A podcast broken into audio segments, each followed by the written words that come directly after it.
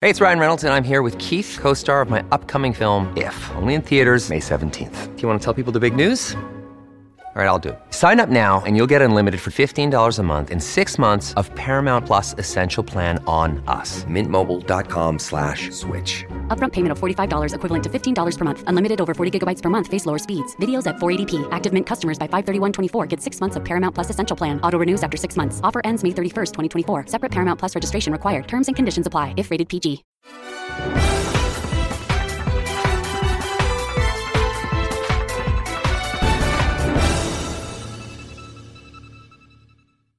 When you're dealing with a complex situation, how important is it for you to know the story behind the story? I find that kind of knowledge extremely helpful. By knowing the backstory, I can make better sense of what's happening now. Well, today I'm departing from my typical podcast topic to give you some of the backstory to a situation which is dominating the news cycles this week and one whose nuances I understand quite well. I'm talking about the face off between Russia and Ukraine. My purpose is not partisan. It's not my aim to advocate for a particular policy or course of action. I simply want to give you some background that the media are not touching on, largely because so few people in the U.S. know much about Ukraine at all, and that includes journalists. On the other hand, I worked extensively in Ukraine, literally in every corner of it. For several years, I was president of an international nonprofit which was conducting humanitarian operations nationwide. In fact, our primary operations center was in downtown Donetsk, the primary city into which Russian troops moved earlier this week. The projects which we were funding put me in close working relationships with everyone from local mayors and magistrates to members of the President's cabinet. And because most of our efforts targeted the poorest and most disenfranchised portion of the population, I became intimately acquainted with the values and mindsets of everyday citizens.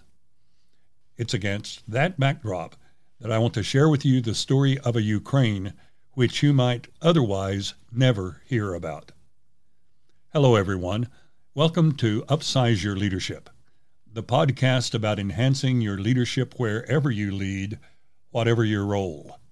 My name is Mike Armour, Managing Principal of Strategic Leadership Development International, which I founded in Dallas over 20 years ago. You can learn more about me and my firm at leaderperfect.com. I'm glad that you joined us today, and I invite you to stay with us for the next 15 minutes as we examine the backstory behind one of the thorniest leadership challenges in the international arena today.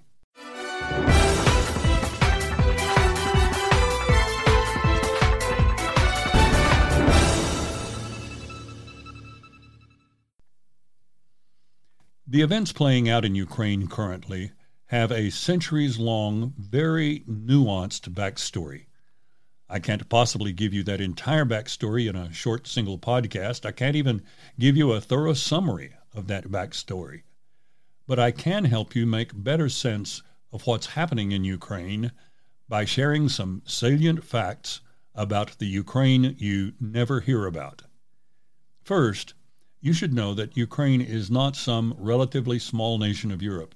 In terms of landmass, it's the largest nation entirely within Europe. Russia, of course, is larger, but the bulk of its territory is in Asia. Ukraine is roughly the size of Texas, with a population also comparable to Texas. Second, you should know that for hundreds of years, powerful empires have continuously sought control of lands which now comprise Ukraine. In terms of trade routes between the Mediterranean nations and Asia, Ukraine is strategically located on the Black Sea and fed from the north by the mighty Dnieper River. Much of southern and eastern Ukraine fell under the de facto domination of the Ottoman Empire in the late medieval era. Later, as Europe pushed back against the Ottomans, the Austro Hungarian Empire established a stronghold on western portions of modern day Ukraine. Then, as the Russian Empire began to exert itself, Tsarist regimes took over eastern territories along the Sea of Azov. Along the way, moreover, other nations had their hands on Ukrainian territory. As early as the 14th century, much of northwestern Ukraine was considered part of the Grand Duchy of Lithuania. In the 16th century, the Lithuanians and Poles made league together to form a commonwealth, and Polish influence and power became pronounced in the northwest. In fact, the city of Lviv, Ukraine, is the best preserved example of 17th and 18th century Polish architecture in Europe having escaped aerial bombardment during the Second World War. And some schools in that area still instruct students in Polish. All of this is to say that Ukraine has had a very fragmented national identity. In fact, during the First World War, Ukrainians actually fought on both sides of the Eastern Front, dependent on which nation controlled the territory from which a soldier was conscripted into service. What has been playing out in the late 20th century and the early 21st century is the struggle of Ukraine to develop that national identity which the country has never had.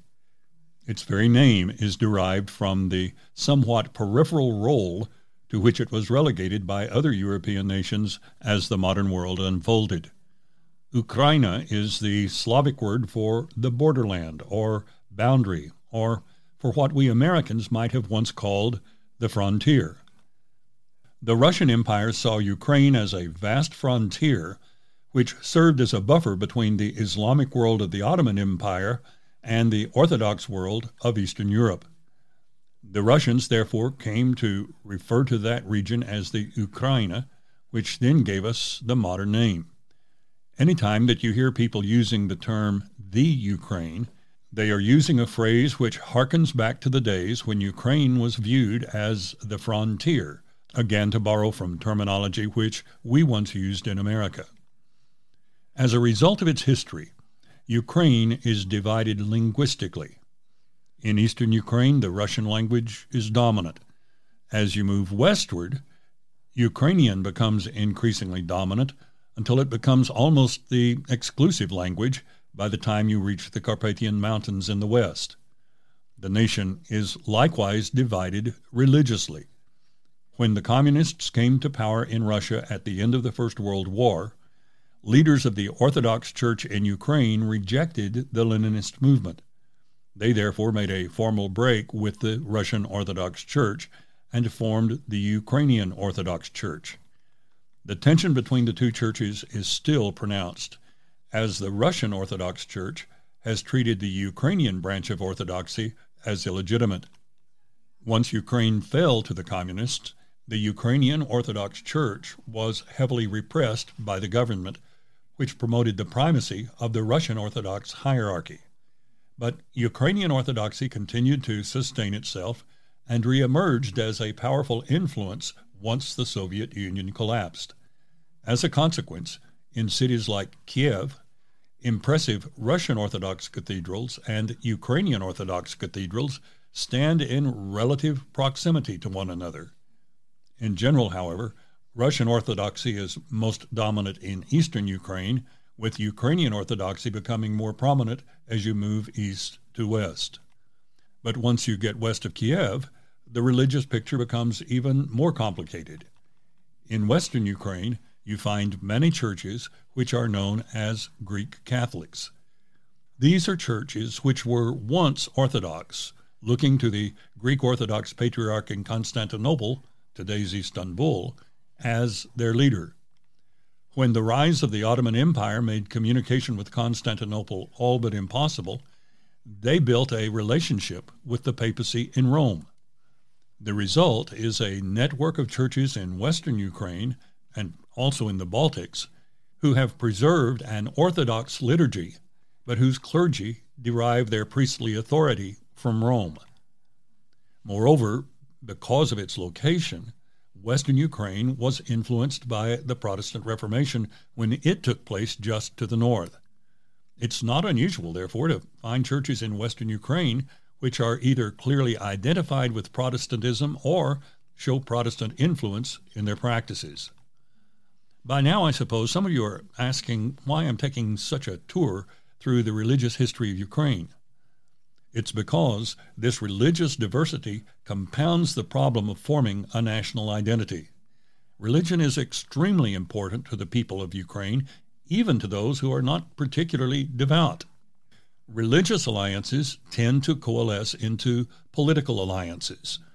The Orange Revolution, for example, which was Ukraine's first serious attempt to establish a post Soviet democracy, was led primarily by people from Western Ukraine, where religious pluralism has been a way of life for centuries.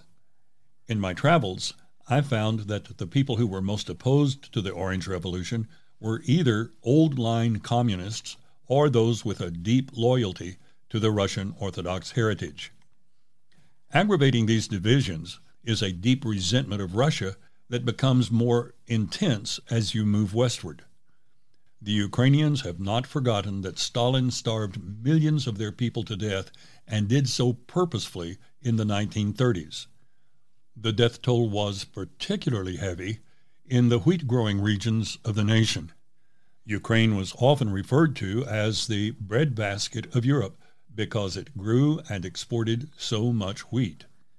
When Stalin's collectivism of Russian farms caused a sharp drop in production, he sent soldiers in to confiscate the entire harvests in Ukraine, leaving people with literally no food to survive the winter.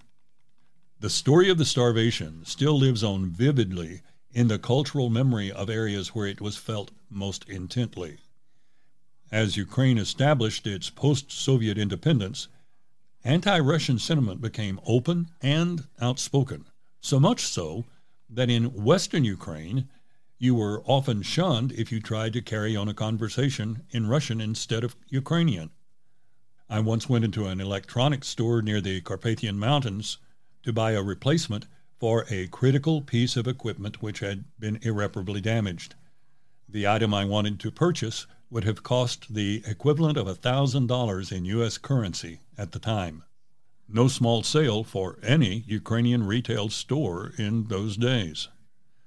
Because I had absolutely no knowledge of Ukrainian, I approached the salesman and explained in Russian what I wanted to buy.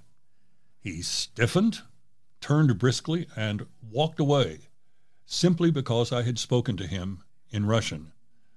I had to go back later with an interpreter who was fluent in Ukrainian in order to consummate the purchase. Even at that, however, anti Russian sentiment had not gelled into a Ukrainian sense of nationalistic pride. One of the entities with which we worked closely in those days were the pioneer youth camps, begun in the Soviet era but continuing today as a primary summer experience for the vast majority of children.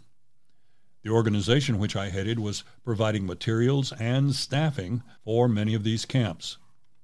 Fifteen years ago, camp directors would ask us, as part of our interaction with their campers, to help instill a bit of the sense of patriotism and national pride which they saw as evident in the lives of Americans they freely confessed that Ukraine was far from having a sufficient unifying sense of national identity. But that situation changed markedly about seven years ago. When Putin annexed Crimea and unleashed civil war in the Donetsk and Luhansk areas, the independence minded Ukrainians rallied almost immediately around a level of national pride which was previously unknown.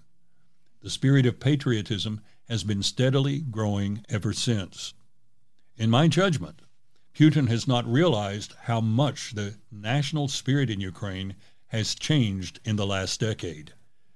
He does not recognize, I believe, the depth of unity behind Ukrainian defiance of his demands. What this means for the future of the current hostilities, I cannot predict. Personally, I fear for the worst, and worry about what may befall many dear friends all across Ukraine. My guess is, however, that the world may be surprised at how determinedly the Ukrainians resist any Russian efforts to overrun their nation. Given their far superior military might, the Russians would likely prevail in an all out war, and they would possibly do so very quickly given the manpower and equipment which they have in place. But the conflict is likely to be bloody and prolonged, with the Russians capturing large swaths of land but finding themselves unable to pacify this newly conquered territory, especially in the heart of Ukraine around Kiev, and even more notably in the areas like Lviv to the west. There, a resolute resistance force could easily develop, go underground, and provide ongoing harassment of occupying forces. In short, this is a complex situation to understand if you are only a casual remote observer. It's even difficult to understand if you're quite familiar with the circumstances. What I hope I've communicated to you in this episode is the level of this complexity. News commentators and talking heads sometimes speak as though Ukraine is one homogeneous entity. They fail to realize that Ukraine is a country with immense cultural diversity and one struggling to define its own national identity. In the annals of history, national identity has often been determined by what happened in times of warfare. The same thing may be happening in Ukraine today. If you would like a transcript of today's program, it's available at leaderperfect.com slash podcast. Simply follow the link to download scripts. And you can reach me by using the Contact Mike link on that same page or by emailing me at podcast at leaderperfect.com. Thanks once more for joining us today. I look forward to our next visit. Until then, find some way every day to upsize your leadership.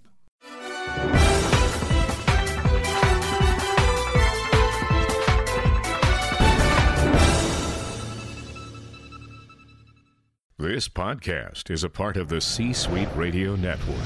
For more top business podcasts, visit c-suiteradio.com.